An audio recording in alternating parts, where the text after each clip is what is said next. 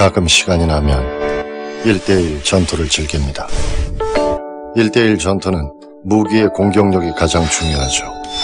영겁의 서리 대검은 공격력과 공격 속도가 높아 참 마음에 듭니다. 저는 지금 영겁의 서리 대검과 함께 전투에 나갑니다. 무기 그 이상, 레이븐. 여러분은 지금 IT 오피니언 리더들이 듣는 국내 최대 IT 전문 팟캐스트 이백과 함께 하고 있습니다. IT의 모든 것 이백.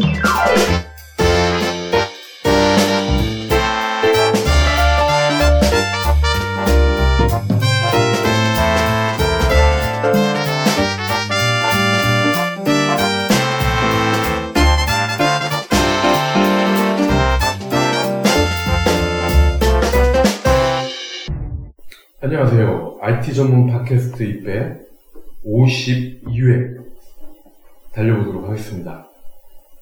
오늘은 디카백 아시죠, 여러분?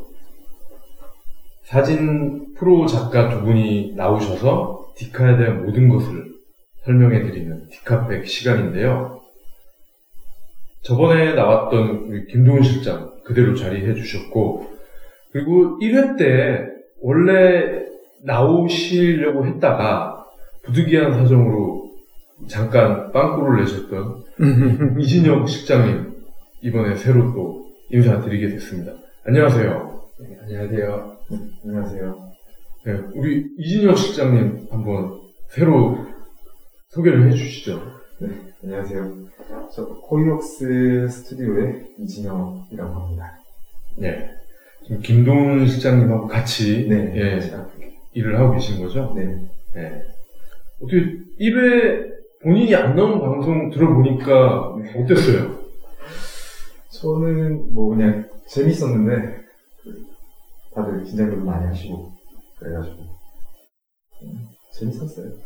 네, 저한테 그러더라고요. 나라면 더 잘할 수 있을 것 같은데. 그러니까. 네, 이번에 나와서 확실히 보여주겠다. 아, 네. 네. 이번 주 주제가 예고해 드린 대로 장비병이에요. 장비병. 이 장비병에 대해서 한번 우리가 깊이 있게 한번 파보도록 하겠습니다. 일단 장비병이 뭔지 그리고 왜 이런 이름이 붙었을까? 요거에 대한 얘기를 좀 먼저 해보죠. 정의에 대해서 한번 설명해 주세요. 저희가 이제 이번 주제를 갖고 좀 장비병에 대한 말 기본 단어의 뜻부터 좀 찾아봤는데 네이버에는 뭐 장비와 병의 합성어라고 하는데 이건 좀 너무 콩글리시 같고요. 그래서 제가 좀 찾아봤더니 영어로는 뭐 기업 에퀴지션 신드롬이라고 GAS라고 외국에서 많이 부르더라고요. 네. 그래서 뭐 장비, 뭐 습득 신드롬 뭐 약간 해석하자면 이런데 아, 그러면 그게 국내에만 있는 게 아니라 네. 외국에서도 이제 장비병 때문에 고생하시는 분들이 많다는 얘기네요.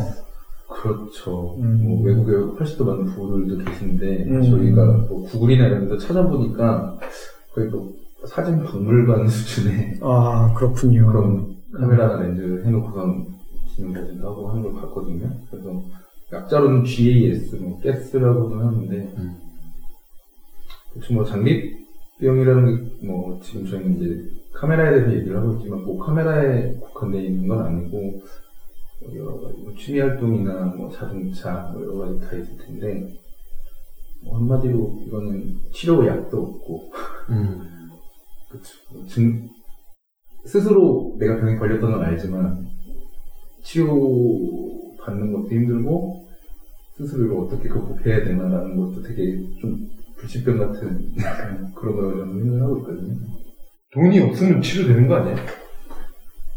그런 얘기들이 많죠. 장비병에서 어떻게 하면 치료를 할 수 있을까? 파산까지 경험을 하면 치료가 된다. 음, 다들 뭐 커뮤니티에서는 그 정도까지 가야지만 치료가 가능하다는 그런 얘기가. 예, 요즘 뭐 금리 낮으니까 다 대출 받아서 살 거 아니에요. 1% 때금리. 예, 예, 그러니까. 그러면 장비병 해소하려면 금리를 높여야 되나? 그건 아니죠? 예. 우리가 이제 장비병을 이제 디카에 한정을 해서 얘기를 할 건데 네. 그 전에 좀 더 이제 이거를 피부에 와닿게 해드리기 위해서 비슷한 그 유형의 또 다른 장비병을 좀 봤어요. 그랬더니 사이클 타시는 분들, 뭐 자전거가 있고 그리고 등산을 하시는 분들, 그 등산 용품이죠. 뭐 텐트나 가방이나 네, 그리고 여성분들은 핸드백, 구두. 네. 그리고 청취자분들은 안 믿으시겠지만 저는 이 책이랑 연필을 수집하는 습관이 있어요. 아, 스스로 고상하다 뭐 이런 거를 자랑하는 것 같아. 어, 진짜인데 뭐안 네. 믿으실 것 같긴 해요. 아, 그리고 제가 봤던 장비병 중에, 어, 또 특이한 거는, 어, 저희 애청자분들도 많이 보셨을 거예요. 나 혼자 산다란 프로그램 있잖아요. 네. 거기에 김태훈 씨가 나오는데, 어, 그분은 낚시 장비병이더라고요. 낚싯대를 어마어마하게 좋은 것들을 수집을 해서 집안에 전시를 해놔. 이게 가게도 아니고 매장처럼 전시를 해놨더라고요. 그러니까 낚시 쪽도 장비병이 있나 봐요. 아니 우리 김 실장님은 네.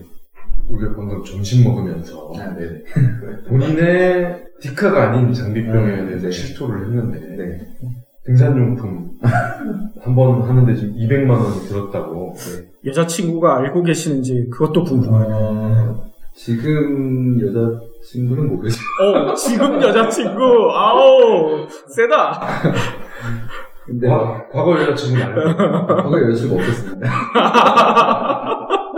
예. 잠깐 뭐 얘기해드리면 제가 한 6, 7년 전에 좀 개인사 쪽으로 좀 힘든 좀 일이 있어서 좀 마음이 되게 헛헛하더라고요. 좀 이렇게 공허하고 한데 그런 거를 좀 뭘로 달래볼까 하다가 아 산을 가자. 음, 저는 그때까지는 진짜 등산하면 진짜 나이 드신 분들만 하고 막 그렇게 좀 약간 치부하게 있었는데 아, 좀 내 마음을 좀 정리를 해야겠다 해서 등산을 가려고 마음을 먹었어요. 근데 뭐 저 등산화도 없었고 장비도 없었고 그러다가 이제 뭐 쇼핑몰을 제가 이제 이렇게 뭐 찾아보고 하다 보니까 음, 아 이것도 필요하지 않을까 이것도 필요하지 않을까 해가지고 뭐 한, 한두 달 대충 좀 골라보다가 결국 그냥 한 방에 질렀죠. 근데 한 방에 지른 이유가 200만 원이 넘으면 할인율이 좀 크고 아. 원래 하나 더 붙여줘. 아, 그걸 맞춘 거죠. 딱 200만 원. 예.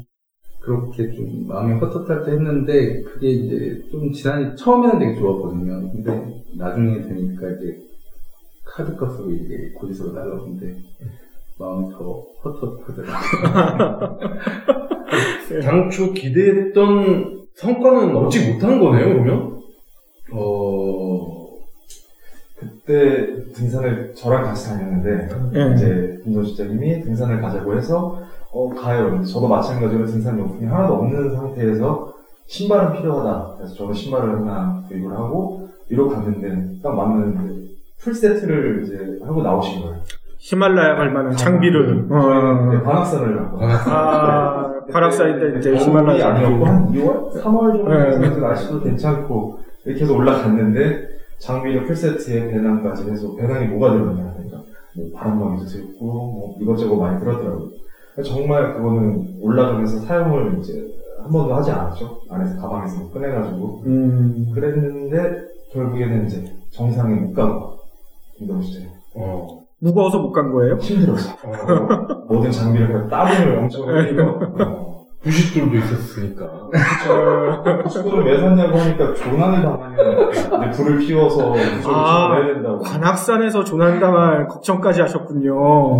예. 제가 이제 그러다 보니까 관심이 가다 보니까 이제 그 예. 디스커버리 채널이라는 데 보면 이제 뭐 베어 그릴스 같은 탐험가들이 이제 오지에서 뭐 생존하는 거 보는데 음. 혹시 나한테 그런 일이 만약에 생기면 음. 불은 피워야겠다. 그래가지고 그런 생각을 하면서 하긴 했는데 음. 뭐 지금 생각하면 되게 좀 쓸데없었던 거죠. 관악산에서 전화가 안 터지는 줄 알았던 거 아니에요?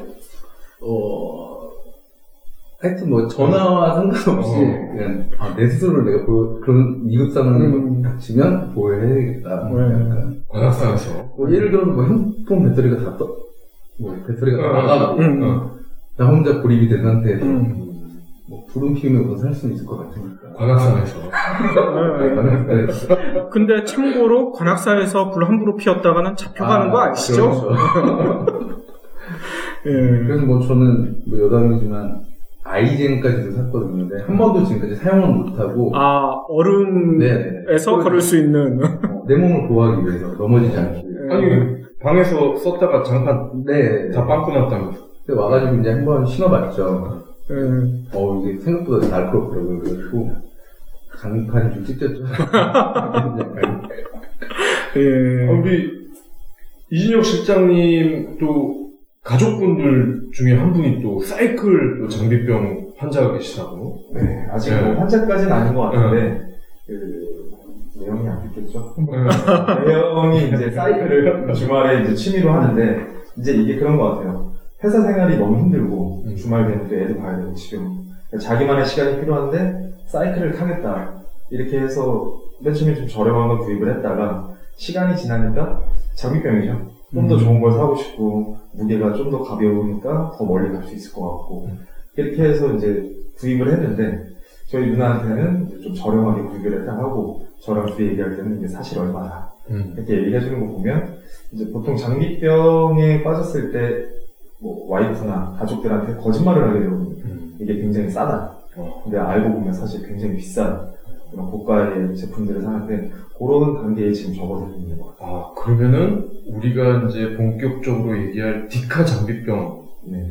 그러면은 와이프분들 입장에서 남편이나 뭐 남동생이나 네. 어, 이거 되게 싸다. 그러면 일단 의심을 해봐야 되겠네요. 그렇죠. 요즘에는 이제 워낙 이제 똑딱이 그런 작은 디카들이 많이 나오는데 그런 것들이 이제 다 싼 건 아니거든요. 음. 뭐 가격이 100만 원 이하. 보통 그렇게 많이 형성이 돼 있는데 그거보다 훨씬 비싼 장비들이 있는데 잘 모르는 사람들은 비슷비슷하게 생겼으니까 아, 그 정도 가격을 하겠구나.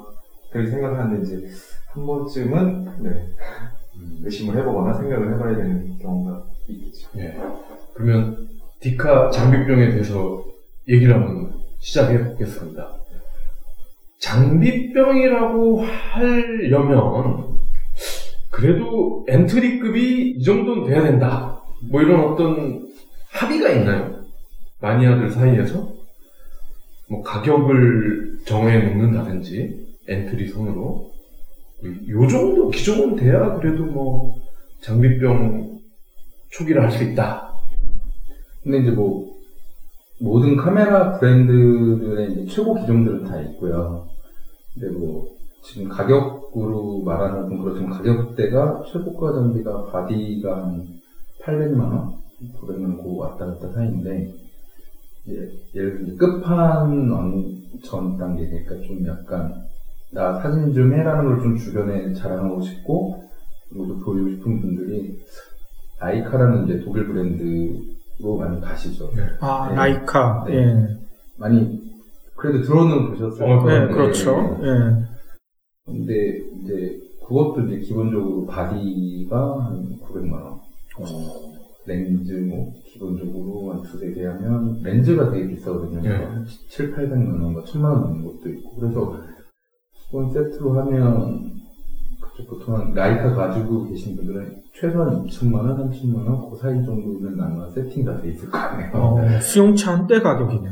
근데 얘네가 되게 좀 마케팅을 재밌게 하는 것 중에 하나가 카메라에 보면 보통 뭐 브랜드들이 캐논이 박혀 있다거나 뭐 니콘이 써 있거나 그런데 걔네는 아예 브랜드를 떼버렸어요. 어.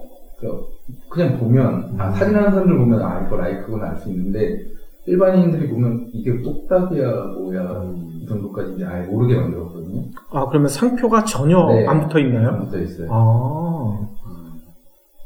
그래서 와이프분들 아까 말씀하신 대로 뭐 이거 50만 원짜리 100만 원짜리 해도 믿을 수밖에 없고 딱 보기에 뭐 그런 그래 보이니까 음.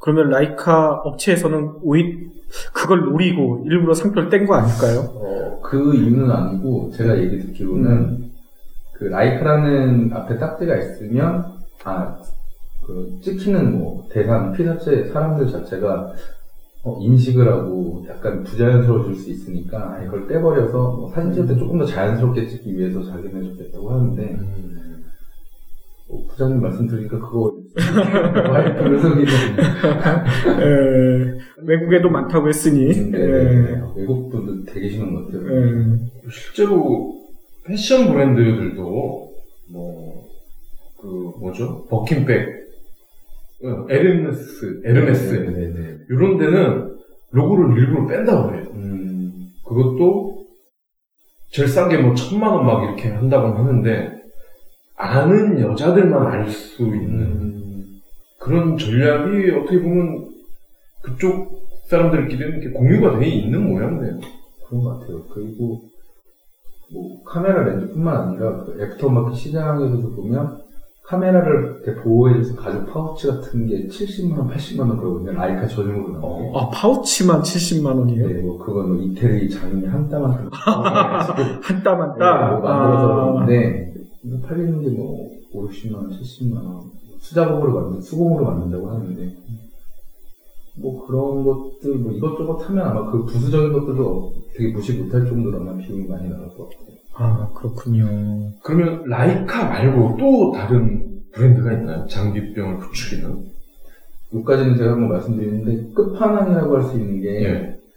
약간 북유럽 뭐 스위스나 스웨덴 애들이 약간 이런 걸 좀 잘 만들더라고요. 근데 어, 스위스 브랜드로 알고 있는데 알파 카메라라고 소니의 소니 알파가 아니라 알파 카메라가 음. 있는데 어, 제가 알, 알기로는 그게 최고가 장비라고 알고 있거든요. 그러니까 전혀 전자 장치가 들어가 있지 않은 그 철판, 그러니까 뭐 바디와 렌즈를 이어주는 단순한 기계 장치가 뭐한 2천만 원.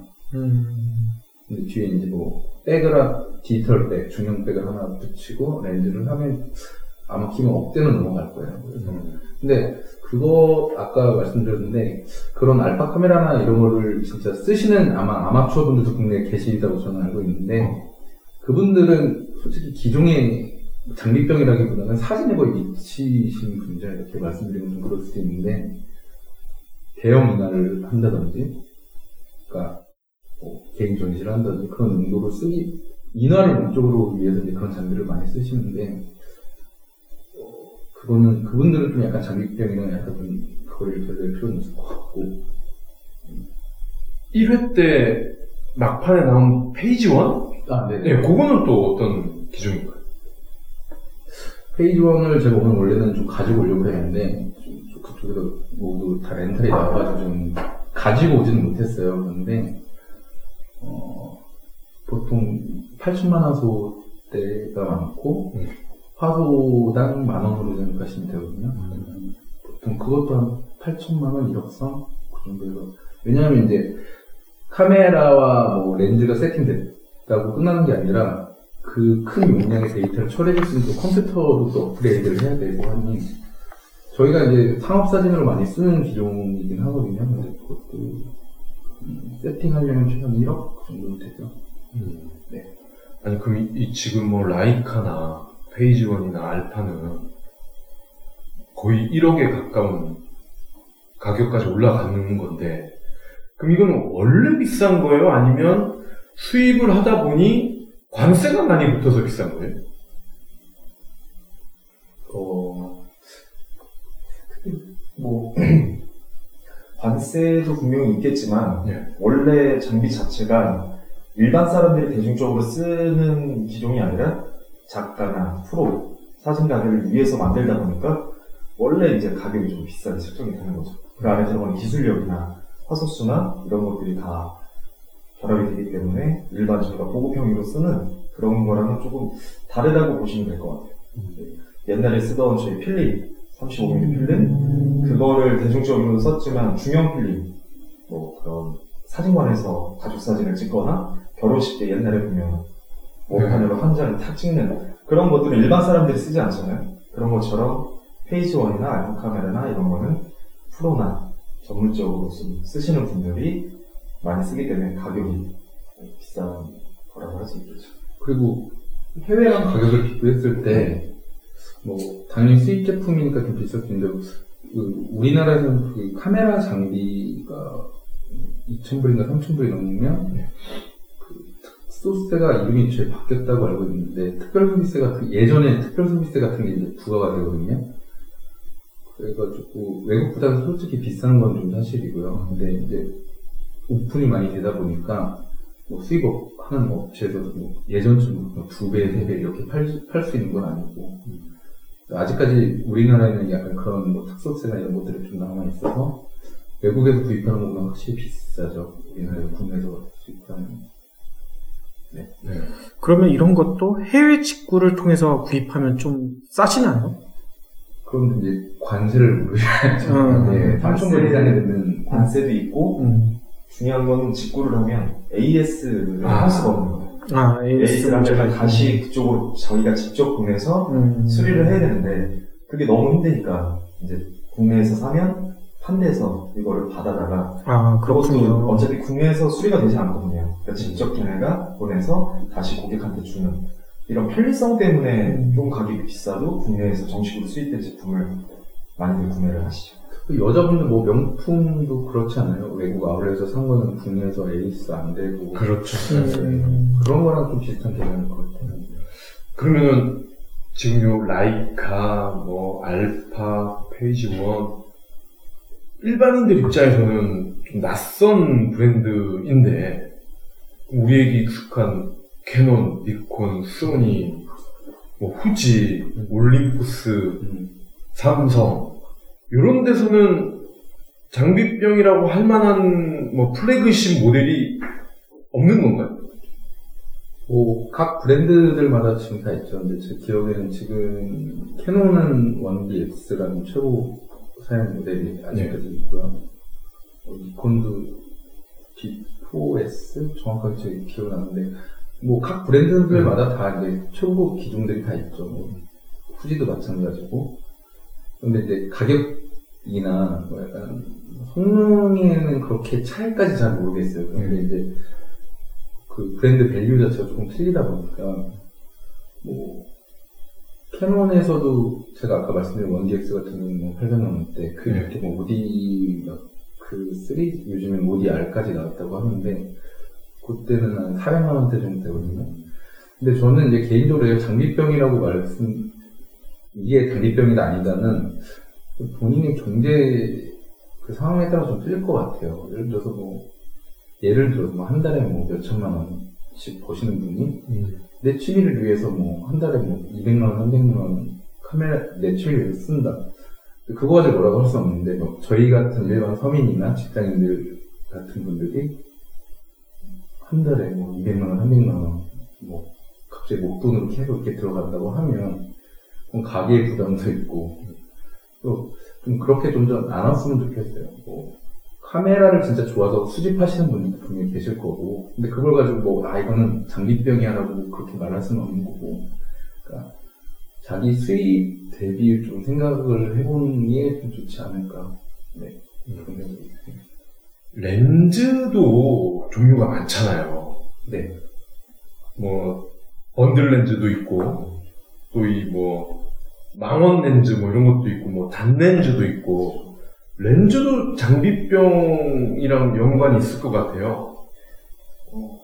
아까 이 질문 전 질문에 약간 상이 비슷해지는데 어떤 기종을 쓴다고 이게 장비병이 장비병이다. 저는 그렇게 생각하기보다는 장비가 되게 많은 거예요. 어, 내가 이제 뭐 보급형이 있는데 이거 말고 또 준프로용을 사고 또 프로용을 음. 사고 계속 수집을 하다 보면 이 장비가 뭐 10개, 15개, 20개가 넘어가면 이게 장비병이라고 저는 생각을 하거든요.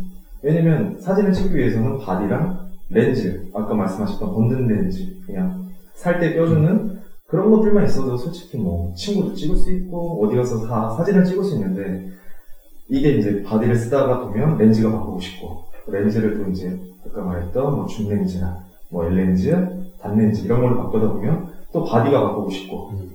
이거를 계속 순차적으로 순차적으로 바꾸다 보면 장비가 집에 쌓여 있는 게 뭐 다섯 대, 여섯 대, 일곱 대 이렇게 넘어가다 보면 이게 장비병이기도 하거든요.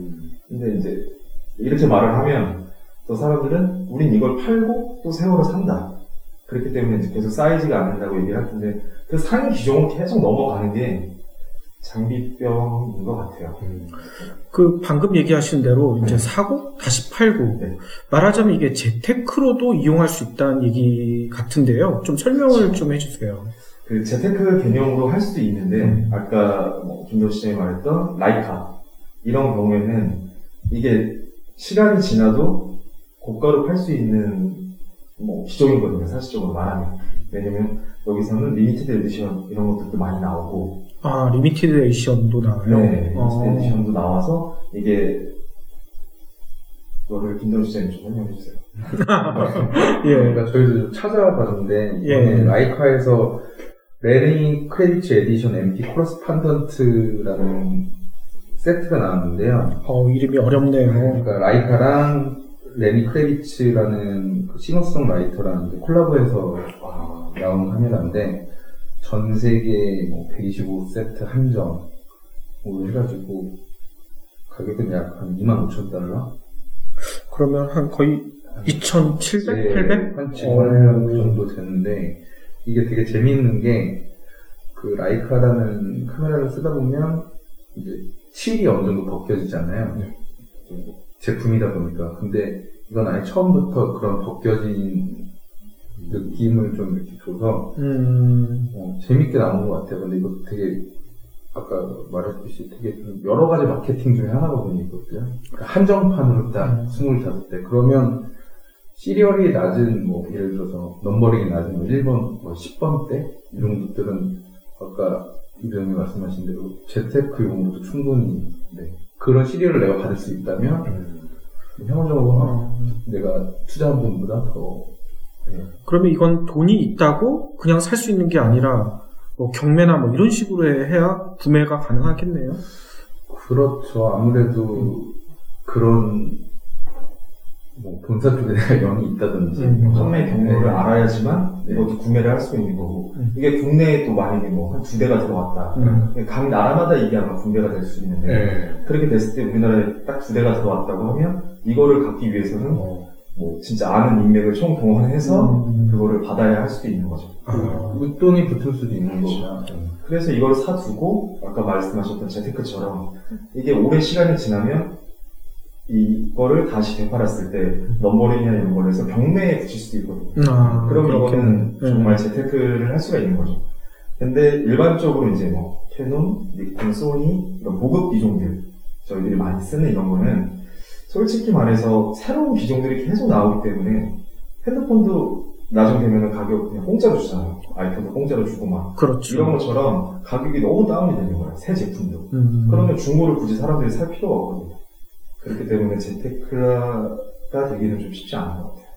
그럼 방금 얘기하신 대로 그 카메라 가격 하락률 정도는 어느 정도로 봐야 될까요? 예를 들어 한 200만 원대 뭐 캐논 거를 샀다. 한 1년 정도 지나면 대략적으로 어느 정도까지 떨어지죠? 아, 그게 이제 누가 쓰느냐에 따라 다른데 예. 그러니까 저희 같이 이제 그걸 업으로 하는 작가들은 카메라를 내놓으면 잘 안 사요. 어, 왜냐면 어, 왜? 저희가 쓰던 것들은 너무 많이 사진을 찍었기 때문에 그래도 전문가 손때가 딴 어, 제품이다. 아 그런 거 안 중요해요. 네. 아, 이 기계 제품이다 보니까 많이 네. 사용하면 사용할수록 이제 망가지기 마련이거든요. 음, 뭐 그렇죠. 이런 네, 부분에서 문제가 생기고 계속 수리를 받고 그렇기 때문에 이제 뭐 웨딩 스튜디오, 베이비 저희 같은 이제 커머셜 스튜디오에 썼던 것들은 매물로 나오면 잘 팔리지가 않아요.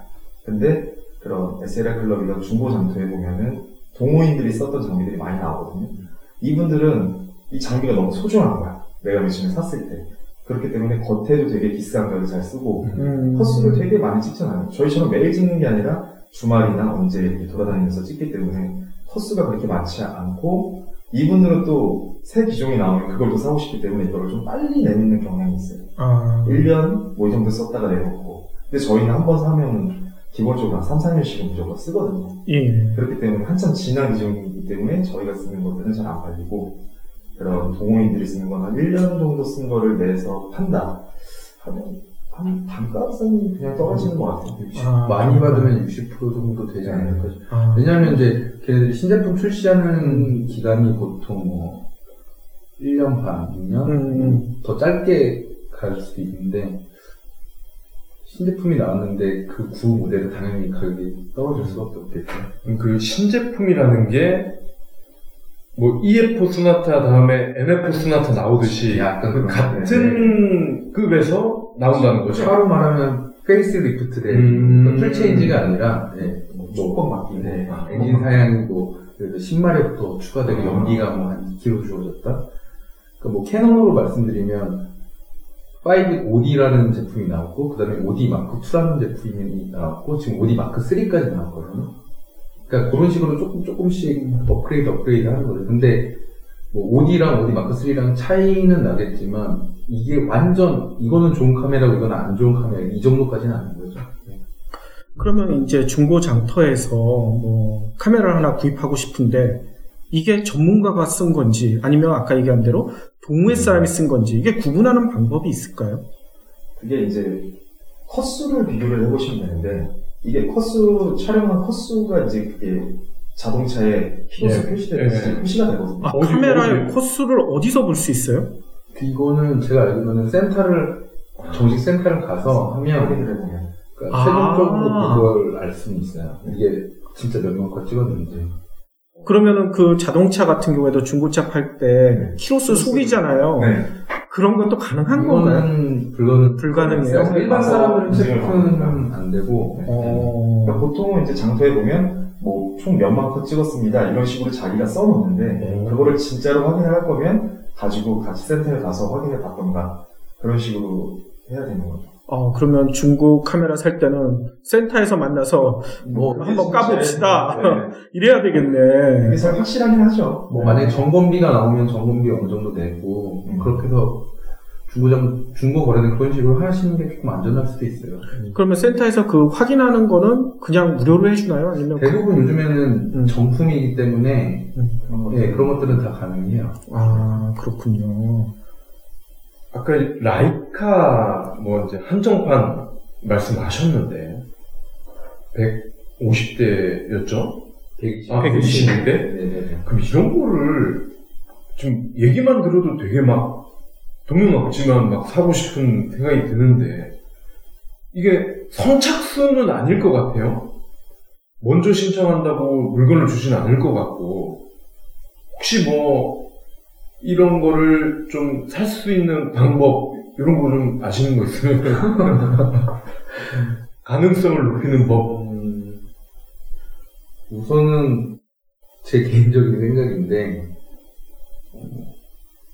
국내 총판 수입사를 자주 좀 왔다 갔다 하시면서 정보를 얻는 것도 하나의 방법일 것 같고요. 근데 뭐 예를 들어서 뭐 출시일을 기점으로 뭔가 이렇게 어, 어디에서 정식으로 판매한다 그러면 뭐 예를 들어서 진짜 내가 관세 내고 가지고 올 정도까지 여리가 있다면 독일로 가시는 게 제일 빠를 것 같고 네. 어, 근데 그게 현실적으로 불가능하니까 이 정보를 많이 알 수 있는 뭐 라이카는 지금 반도 카메라라는 데도 총판으로 수입을 하고 있으니까 네. 그쪽의 지인들이랑 뭐 인맥을 만드셔서 뭐 정보를 많이 얻으시는 게 하나의 방법이지 않을까 싶네요. 종판과 친해지는 자 그리고 이 장비병이 확산이 되는 거는 그만큼 시스템이 좋다는 것 같아요. 그러니까 장비병을 부추기는 결국 돈인데 돈을 좀 더 지불함에 있어서 부담이 덜어주는 그런 할부나 각종 금융 혜택도 무시 못할 것 같아요. 그렇죠. 그게 이제 뭐 캐논이나 뭐 니콘, 소니 이런 고급 기종들은 인터넷 오픈마켓에서 엄청 많이 팔잖아요. 네. 예전에는 뭐 충무로 가야지만 살 수 있고 어. 용산에 가야지만 살 수 있었는데 요즘에는 11번가 G마켓 뭐 이런 데서 많이들 파는데 거기 가면 이제 쿠폰 이런 것도 있고 거의 요즘은 12개월 무이자 할부가 어, 가능하니까 그런 식으로 많이들 사는 거예요. 장비가 뭐 300만 원인데 12개월 할부 계산해서 내가 매달 뭐 조금씩 아껴가지고 이걸 살 수 있겠다. 이런 식으로 많이들 이제 붙이는 게 좀 있는 거죠. 맞아. 술한잔 안 먹지. 약간 어. 이런 느낌? 그렇죠. 그렇게 해서 많이 사고 이제 좀 아까 말씀드렸던 뭐 비싼 뭐 Phase One이나 뭐 이런 것들은 또 자동차 리스 할부 이런 것처럼 리스를 또 해요. 아, 그래서 개인 사업하거나 이런 분들 뭐는 또 세금 이런 거를 또 이렇게 혜택을 받을 수 있기 때문에 리스로 해가지고 사는 경우도 굉장히 많고. 아, 카메라도 리스한다. 네. 어, 비용 재밌네요. 자체가 네. 너무 공과적으로. 크기 때문에 음. 아까 말씀드린 Phase One 같은 거는 그 리스 프로그램 같은 것도 따로 있고요. 그 왜 예전에 그런 경험들 다 한 번씩 있잖아요. 명품 백을 여자친구에게 선물을 했는데 보통 한 6개월 정도 무이자로 끊어요. 이상하게 이런 거 백 사주고 나면 꼭 헤어져. 그러면 다섯 달은 그냥 막 배가 아픈 거죠. 그렇죠, 그렇죠. 이것도 뭐 12개월 할부라고 하지만 또 이렇게 막 애지중지하던 물건들이 잃어버리는 경우가 또 적지 않잖아요. 그렇죠. 그럼 되게 또 아까울 것 같아요. 할부가 길어질수록. 그럼 이런 건 보험도 있을 것 같아요. 방금 얘기한 대로 뭐 잃어버렸거나 뭐 파손됐거나. 근데 아직까지는 제가 국내에는 음. 그런 보험은 없다고 저는 얘기 들은 것 같고요. 뭐 잘 이게 정확하진 않을 수 있는데 이게 어찌됐건 카메라가 작으니까 손망실이나 일어날 수 있으니까 아마 거기에 대해서 보험사가 부담을 느끼지 않을까 그래서 음, 제가 알기로는 현재까지는 없는 걸로 지금 알고 있거든요.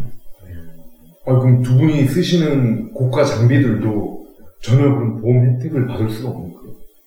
그렇죠. 저희도 보험 같은 거 들어있는 게 없고 아. 그냥 가능하면 정품을 사서 그러니까 보증 보증 기간 기간 내에 좀 수리를 많이 하는 편이고요. 그 보증 기간 1년 안에 뭔가 망가지거나 이런 것도 뭐 무상으로 교체가 된다든지 이런 시스템들이 있는데 그 이유는 솔직히 고장 났다고 하면 자비가 들어가겠죠. 보통 전자 장비 같은 거 보면 사용 연한이란 게 있잖아요. 근데 카메라는 저도 이제 한 5년 전에 산 거 지금도 그냥 쓰고 있어서 뭐 어차피 보증 기간 뭐 이런 거 다 끝났는데 이런 카메라 같은 경우에도 부품에 따라 사용 연한이 따로 정해져 있나요? 따로 정해져 있는 건 아닌데 그러니까 카메라에서 가장 이제 뭐 중요한 게 CCI나 뭐 그런 셔터 박스 이런 것들이 있는데 이런 것들은 한 50만 컷을 찍으면 셔터 박스는 갈아줘야 된다. 50만 컷. 네, 있는데 보통 50만 컷 찍기가 쉽지 않거든요. 그러겠네요. 저희도 이제 음. 프로로 이제 계속 촬영을 하다 보면 뭐 50만 컷이 넘어갈 수도 있겠지만 이게 50만 컷이 됐다고 바로 나가는 것도 아니고 뭐 10년을 사용했는데도 멀쩡한 게 있고 뭐 3년 사용했는데 나가는 경우도 있어요. 그런 것들이 있기 때문에 뭐 연한이 꼭 정해져 있거나 그렇진 않고 그냥 뭐 똑같이 샀는데 제 거는 셔터가 잘 안 물려 이상해요. 음. 그런 것도 있고 멀쩡하고 또 고쳐왔는데 제 거는 또 이상하고 뭐 그런 경우도 있거든요. 그러니까 약간 전자장비도 그냥 뚜벅인 것 같아요. 약간 이런 뽑기 같은 뽑기. 아. 잘 뽑아야 되는 어, 잘 조립된 거 뽑으면 오래 쓰는 거고 또 어, 어, 어, 현대차만 그런 게 아니군. 복불복이네. 부- 뭐 이렇게 에러 날 수 있는 확률이 뭐 제로는 아니잖아요. 그러니까 어찌됐건 이것도 약간 뭐 저희 예전 스튜디오에 있었던 게뭐 10년, 15년 된 예전 초기 모델도 아직까지 뭐 찍으면 네. 정- 정확 히 잘 찍히고 하는데 또 운이 나쁘면 뭐 산지 1년도 안 돼가지고 뭐 계속 에러가 이제 나고 고장이. 생기고 막 이런 것도 이제 겪는 분들 제가 봤거든요. 약간 뽑기 운인 것 같아요. 그리고 관리 자체를 좀 전자 제품이다 보니까 좀 습기나 이런 거에 그런 컨트롤만 좀 잘 해주셔도 좀 오래 쓸 거는 같아요. 저희도 그런 거에 되게 많이 신경을 쓰고는 있거든요. 현재. 그런 스키 같은 거 보호할 수 있는 좀 노하우가 있으시면 얘기해 주시면 좋을 것 같아요. 어, 특별한 노하우는 없고요. 음. 보관하는데 물 먹는 하나. 아, 물 먹는 하나 옆에다 놓고, 예. 여름철에는 저희가 이제 제습기를 돌려서 이제 전체적인 습도를 좀 낮추죠. 그러니까 음. 자- 장마철 되면 아무래도 습도가 많이 올라가면 전자 장비로 하다 보니까 습기는 굉장히 좀 약하거든요. 그래서 여름철에는 뭐 제습기를 돌린다든지 물 먹는 하나는 항상 네. 예, 물 먹는 하마를 옷에만 쓰는 줄 알았더니 이제 아, 카메라 옆에도 넣어야 되겠네요. 예. 장비병, 장비병을 부추기는 금융 시스템에 대해서 지금 여쭤봤었는데 또 다른 시스템도 있을 것 같아요. 그러니까 예를 들면 제조사의 어떤 이들이 미끼를 던진다고 해야 되나? 바- 이 라이카의 어떤 그 125대 한정 이것도 어떻게 보면은 장비병을 유도하는 고도의 상술인 것 같아요. 그러니까 제조사들이 은근히 쓰는 그런 마케팅이 또 있을 것 같아요. 뭐 아까 라이카 말씀하셨으니까 라이카에 또 어, MP 모노크롬이라는 모델이 하나 있는데 그거는 흑백으로밖에 찍히지가 않거든요. 네. 아예 컬러 모드로 찍히지가 않아요. 그러니까 완전 사진 자체를 흑백으로만 찍, 찍어야 되는 카메라인데 뭐 내부에 무슨 필터를 빼고 해서 뭔가 선의도도 조금 더 좋다 그렇게 말을 하는데 그런 것도 하면 보면 어떻게 보면 좀 다른 마케팅일 수도 있죠. 그럼.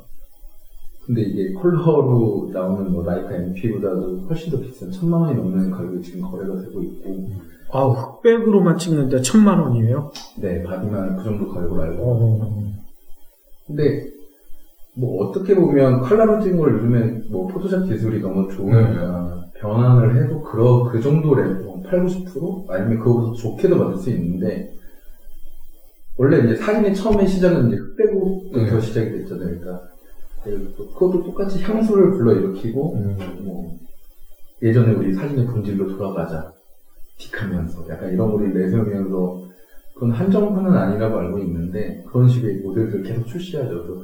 그런 걸 잘하는 데가 라이카기도 하고요. 그리고 뭐가 있을까요? 그리고 뭐 캐논이나 뭐 이런 니콘 이런 데서는 신제품 출시하면 이벤트 같은 걸 많이 하잖아요. 네. 뭐 바디를 사면 뭐 렌즈를 뭐 어떤 걸 뭐 껴주고 음. 할인을 해준다거나 이런 것도 부추기는 것 같고 신제품이 나올 때 이제 이런 거를 미리 프로 작가 유명한 사람들 뭐 TV에도 좀 나오고 음. 했던 사진 작가들한테 줘서 써보게 하고 이거를 이제 출시 기념할 때 와서 어, 내가 써봤는데 이거는 이런 이렇고 사진이 이렇게 이렇게 나온다 하면 아마추어 분들은 또 이제 그런 유명한 작가가 썼다고 하면 어, 나도 저걸 쓰면 저렇게 잘 찍겠지? 음. 라고 하는 그런 생각을 또 가질 수 있기 때문에 요즘은 그런 마케팅을 조금 많이 하는 것 같아요. 그러니까 연예인을 하는 게 아니라 연예인만큼 유명한 음. 사진 작가들 분들이 계시잖아요. 그분들을 이제 모셔서 그런 거를 또 하는 이벤트를 또 그분 기억나. 캐논인가 캐논이 아닌가 하는 그 광고 있었잖아요. 김중란 작가님이랑 선생님 어, 그, 그분이었던 것 같아. 네. 그분 굉장히 유명하신 분. 굉장히 유명하시죠. 그런 분들 많이 있으니까 그런 거를 마케팅으로 활용하면 참 혹시 두 분은 그런 마케팅에 한번 참가해 보신 적은 없으신가요?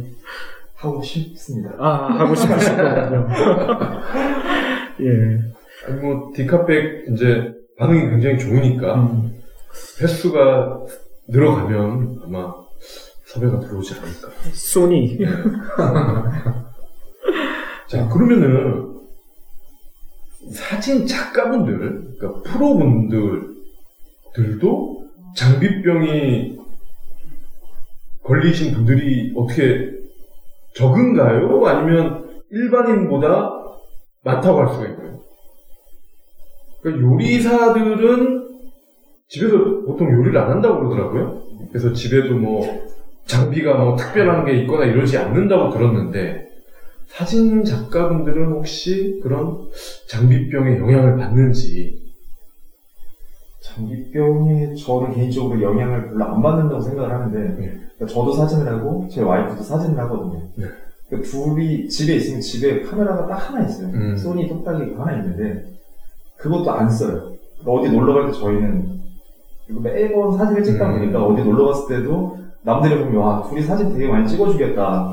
근데 저희는 각자 사진을 서로 찍어준 적도 별로 없고 또 찍어주면 서로 확인을 하고 마음에 안 들어요. 아. 서로 사진을 하다 보니까 야. 야 이렇게 이렇게 못 찍어? 뭐 약간 이런 얘기를 많이 하거든요. 그러면 나도 자존심 상하고 안 찍어. 뭐 이렇게 되고 그러니까 사진을 억울하다 보니까 어디 놀러 갔을 때나 뭐 이럴 때 되게 귀찮아서 저희는 폴라로이드 카메라만 가지고 다니거든요. 그래서 즉석에서 이렇게 뽑아서 거기다가 기록을 해놓고 이제 저희는 그렇게만 계속 하고 있어요. 그리고 이제 프로 작가분들 보면 이제 장비병에 빠지는 건 아닌데 계속 새로운 장비를 나오면 써야 되는 이유가 있거든요. 왜냐면 클라이언트가 그걸 원해. 아, 음. 어, 어디서 얘기 들으니까 이번에 뭐 좋은 카메라가 아. 나왔는데 왜 우린 이걸로 안 찍어요? 라고 얘기를 하면 어쩔 수 없이 나도 그거를 구매를 하거나 아니면 렌트를, 렌탈을 해서 또 그걸로 촬영을 해줘야 되고 왜냐면 그래야지만 경쟁력에서 밀리지 않고 이제 여러 스튜디오를 쓰면 저도 어쩔 수 없이 그거를 구매를 해야 되거든요. 근데 이게 가격이 워낙 비싸니까 뭐 돈을 잘 버시는 포토그래퍼 분들도 좀 버거워하시는 부분은 당연히 있죠. 그래서 리스라는 그런 제그 할부 프로그램을 받아서 사기도 하는데 그러니까 클라이언트가 원하기 때문에 이거를 바꾸고 그 촬영 이번에 무슨 촬영을 한다 했을 때 그거에 맞는 특성에 맞는 카메라를 또 구입하기 마련이거든요. 렌트를 렌탈을 할수 있으면 하겠지만 못할 경우에는 제가 사야 되는 그런 경우도 있기 때문에 그런 식으로 바꾸지 어, 새 제품이 나왔으니까 내가 저거를 사야지 이렇게 하시는 분들은 꽤 많지는 않은 것 같아요. 어, 아, 지금 우리 진혁 실장님 말씀 들으니까 두 가지가 궁금해졌어요. 첫 번째가, 아니, 클라이언트들은 결과물만 좋으면 되는 거 아니에요? 그 장비까지 간섭을 하나요? 요즘에는 장비도 워낙 간섭을 많이 해서 저희는 얼마 전에 무슨 촬영을 하나 하는데 이게 순대거든요, 순대? 음식을 촬영을 하는데 순대예요. 이게 무슨 어디 뭐 지명 같은 데 나간대.